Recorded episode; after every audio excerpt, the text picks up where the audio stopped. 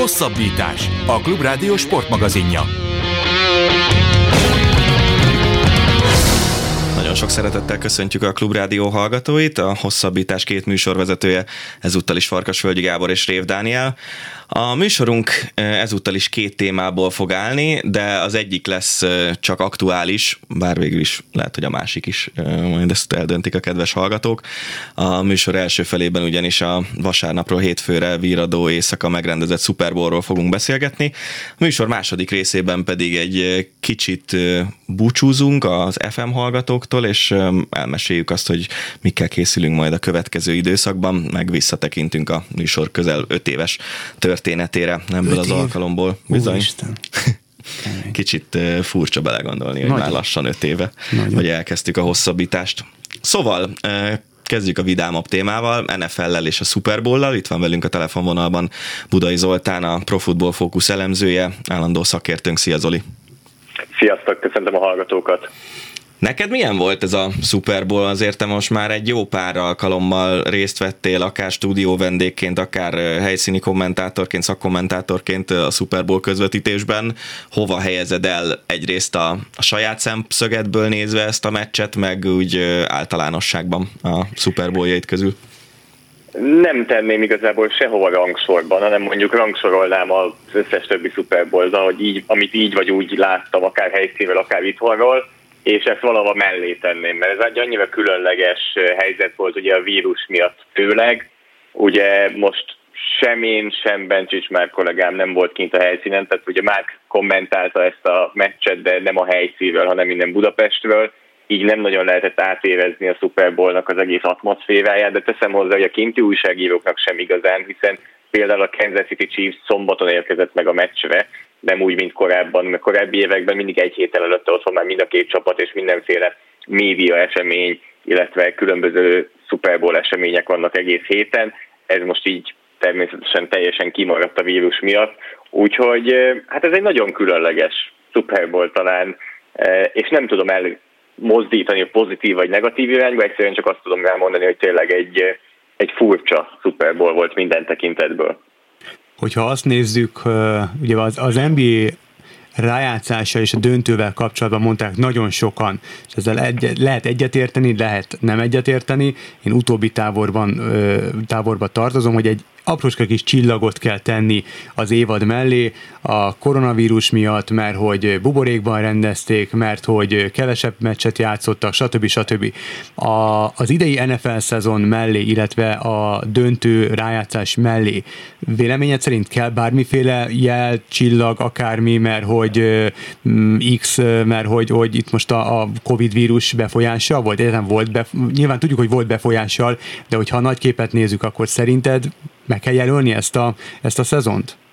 Nagyon jó kérdés, és én az elmúlt három hétben ezt próbáltam hangoztatni például a Force Long podcastban, vagy például most a közvetítés végén is én említettem, hogy az egyik nagy dolog számomra, és ami miatt örülök, hogy ez így zajlott le, hogy szerintem semmiféle csillag nem kell. Tehát voltak nyilván esetek, amikre fogunk emlékezni, például talán a legjelentősebb, amikor Denver Broncos egy mérkőzése úgy állt ki, hogy egy cserecsapatból felhozott elkapójának kellett irányítót játszania. Nyilván ez egy emlékezetes eset, de azt gondolom, hogy sem a rájátszásban résztvevő csapatok kilétét nem befolyásolta a vírus, sem azt, hogy melyik csapatok jutottak be a Super Bowlba, és végül azt sem, hogy melyik csapat nyerte meg végül ezt a szezont a Tampa Bay Buccaneers személyében.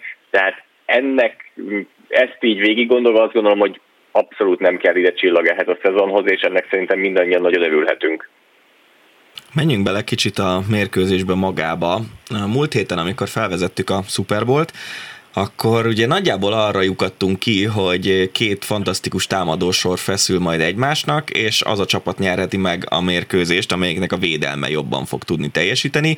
Te is egy védőt emeltél ki, mint a, a kulcsa annak, hogy hogy a Kansas City Chiefs mit tud elérni ezen a Super Bowl-on, és nagyjából ennek megfelelt a mérkőzés hiszen egy egészen remek teljesítményt láttunk az egyik oldalon a támadóktól, a másik oldalon viszont a védelem terrorizálta a Kansas City támadójátékát, és ennek lett a végeredménye egy 31-9-es elég csúnya verés, ahol a Kansas City Chiefs még touchdownig sem jutott el.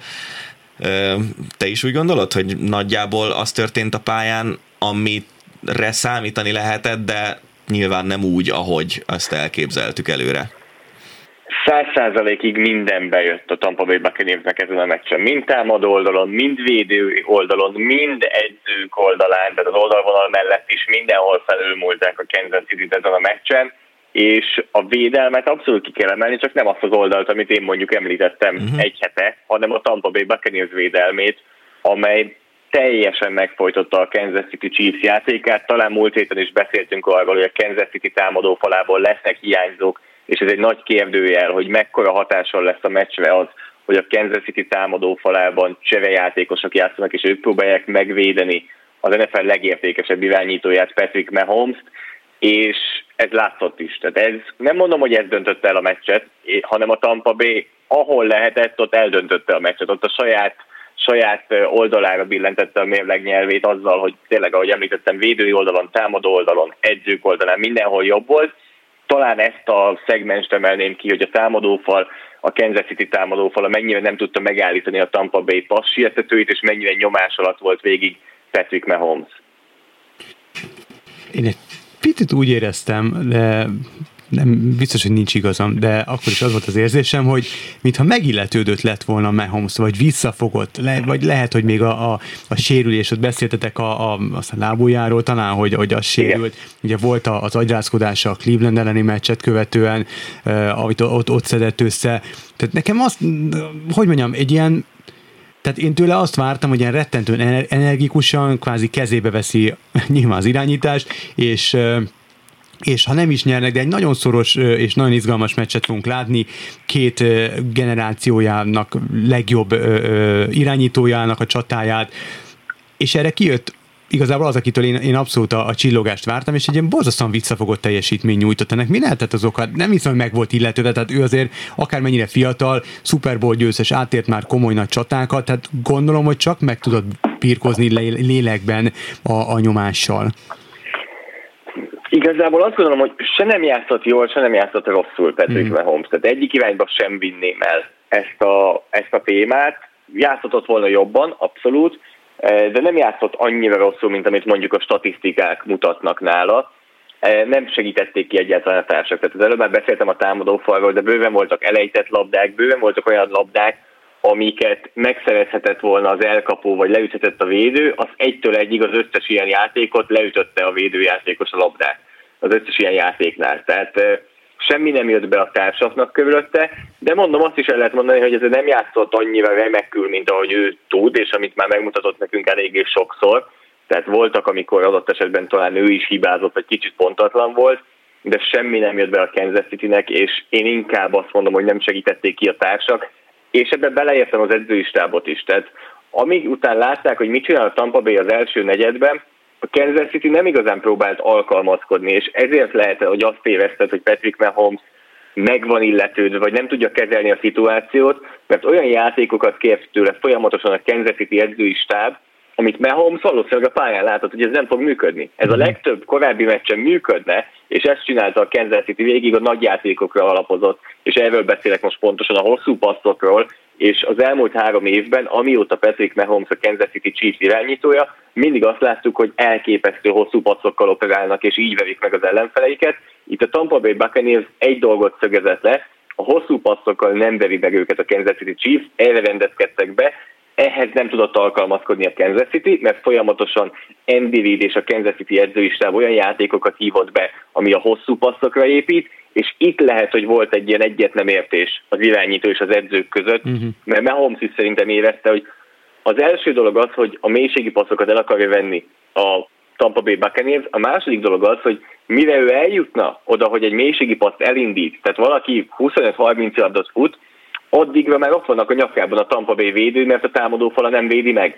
Tehát azt gondolom, hogy nem csak a pályán lévők, de a pályán kívül lévők sem segítették ki Patrick Mahomes, de mondom ennek ellenére azért azt sem mondanám, hogy ő kiválóan játszott ezen a meccsen. Mesélj egy kicsit, légy szíves Zoli, arról, hogy hogyan is épült föl ez a mostani Tampa Bay keret, mert hogy eh, mindig arról beszélünk, hogy egy-egy játékos jól szerepele, vagy nem szerepel jól, de azért az NFL-ben szerintem óriási szerepe van azoknak a eh, csapatvezetőknek, akik összeállítják a kereteket, és akik az edzők kezébe rakják a játékosokat. És itt a Tampa Bay-nél nekem az volt az érzésem e- ezt a meccset látva, meg, meg az idei szezonban több meccsüket is látva, hogy egy csomó olyan játékos szerepelt, aki hát valahogy úgy gondolhatta, hogy ez az utolsó, vagy az utolsó utáni esélye neki arra, hogy bizonyítson, és most nem is feltétlenül Antonio Brownra gondolok, akiről azt hiszem múlt héten is beszéltünk, hogy ő is megjelent itt a, a szezon második felére tulajdonképpen, de hogy egy, egy Gronkowski visszatért, egy Pierre Paul talán most játszott a Giants-es évek után újra egy olyan csapatban, ami képes volt egy jó eredményre, és akkor ott van Tom Brady, vagy mondjuk az a Leonard Fournette, akit egy csomóan már leírtak rengeteg helyen, és most mégis a csapata egyik erőssége tudott lenni, hogy, hogy ezt, ezt jól látom, hogy tényleg itt ilyen a karrierjük második felében járó és bizonyítani akaró embereket pakoltak össze a Tampa Bay vezetői, vagy azért ennél egy fokkal bonyolultabb volt a csapatépítés?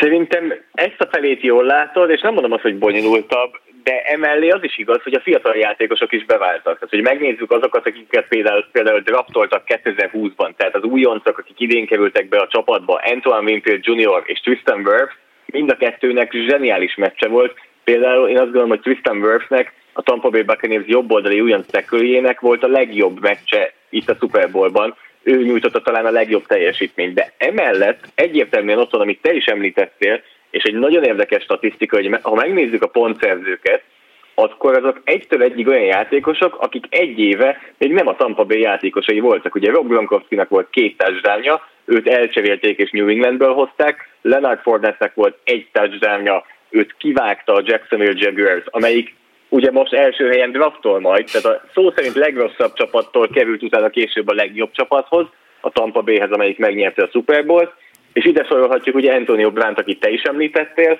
aki szabad ügynökként került ide a szezon közepén, hiszen a problémás pályán kívül ügyei miatt egyik csapat sem akarta szerződtetni.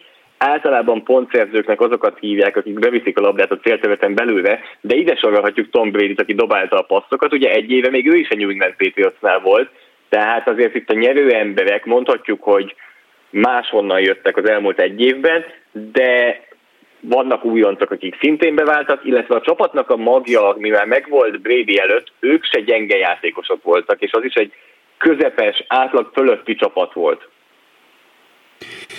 Ha már itt kivesézzük, hogy belementünk mélyebben a csapat, csapatokba, csapat részekbe, játékosokba, akkor nyilván nem lehet szó nélkül hagyni Tom Brady-t. Az ő szereplését, az ő teljesítményét hogyan értékelnéd? Most újabb rekordokat, már nem is lehet igazából számon tartani, milyen rekordokat döntött meg, vagy írt újjá, újra.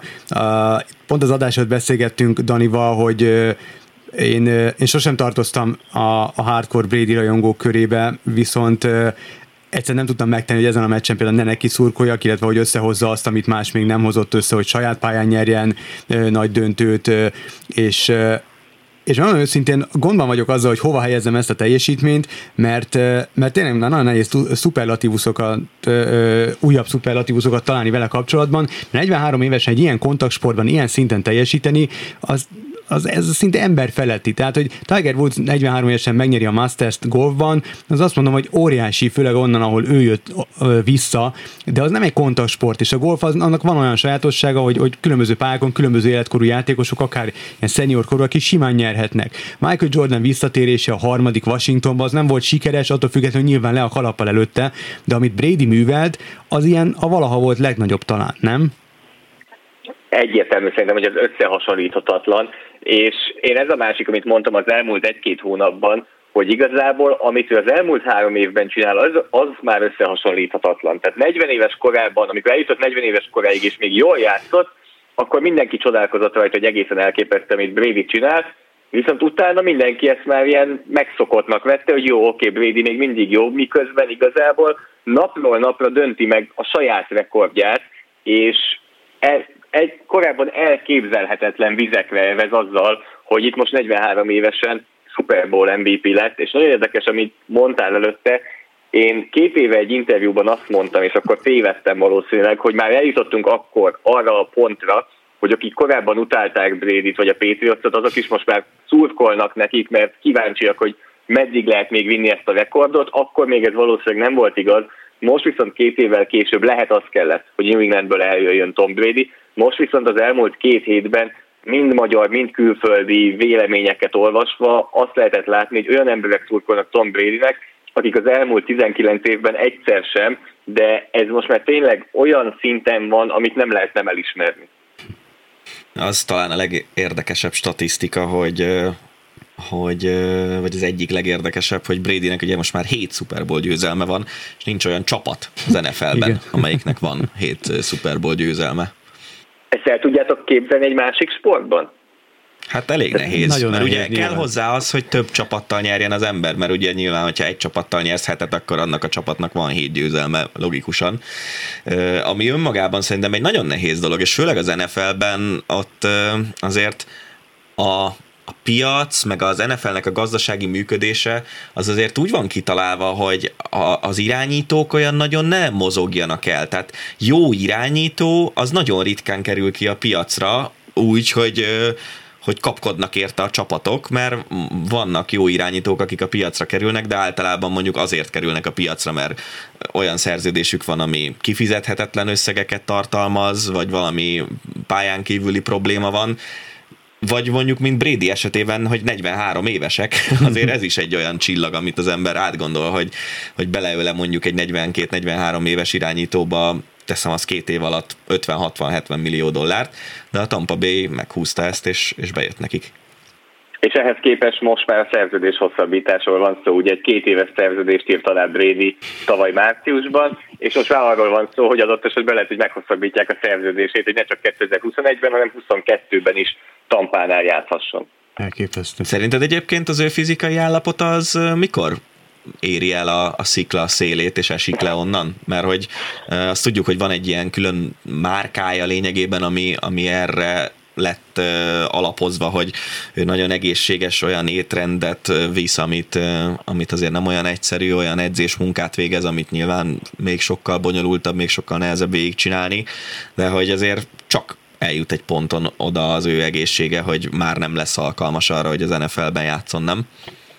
Én azt gondolom, hogy okos ember rögzített felvételed nem megy bele jóslásokba most már azzal kapcsolatban, hogy Brady meddig bírhatja, mert most én azt mondom, hogy 45 éves koráig, akkor ezt előveszitek majd, amikor 50 éves korában megnyeri a Super Bowl. Ugye ő 6-7 évvel ezelőtt azt mondta, hogy 45 éves koráig szeretne játszani, mindenki legyintett rá, hogy az soha nem fog megtörténni, és most meg ott tartunk, hogy a múlt héten ő maga jelentette ki, hogy igazából el fog gondolkozni azon, hogy 45-ön túl is játszom még. Elképesztő. Igen. Igazából az a nagyon kemény, hogy, hogy tehát nagyon sok dolgot ki lehetne emelni, ki lehetne emelni azt, amit a Dani mondott, hogy le a a, a Tampa vezetőség és tulajdonosi kör előtt, hogy, hogy ezt megmerték húzni, hogy ők tényleg láttak valós fantáziát Bradyben, nem csak az üzletet látták. Ugyanakkor le a kalappal megint csak Tom Brady előtt, hogy oké, okay, hogy megcsinálj, de honnan a motiváció? Tehát amikor megnyertél mindent hatszor, már minden rekord mellett a te neved olvasható, akkor, akkor honnan van a motiváció? Tehát még azt is megértem, hogy új csapattal meg akarta azt csinálni, hogy saját otthonában Super. Oké, okay, pipa, de akkor jövőre, tehát mi a motiváció? Ez, ez az, ami elképesztő ezekben a, ezekben a géniuszokban, mint, mint Tom Brady is. Ugye azt hiszem beszéltünk már róla, hogy múlt tavasszal jött ki Michael Jordanről az a dokumentumfilm, és tényleg mutatja, hogy teljesen más mentalitás kell már ahhoz, hogy valaki ide eljusson, és nem is igazán érthetjük meg, hogy mi motiválja még mindig azért, hogy meglegyen a nyolcadik gyűrű.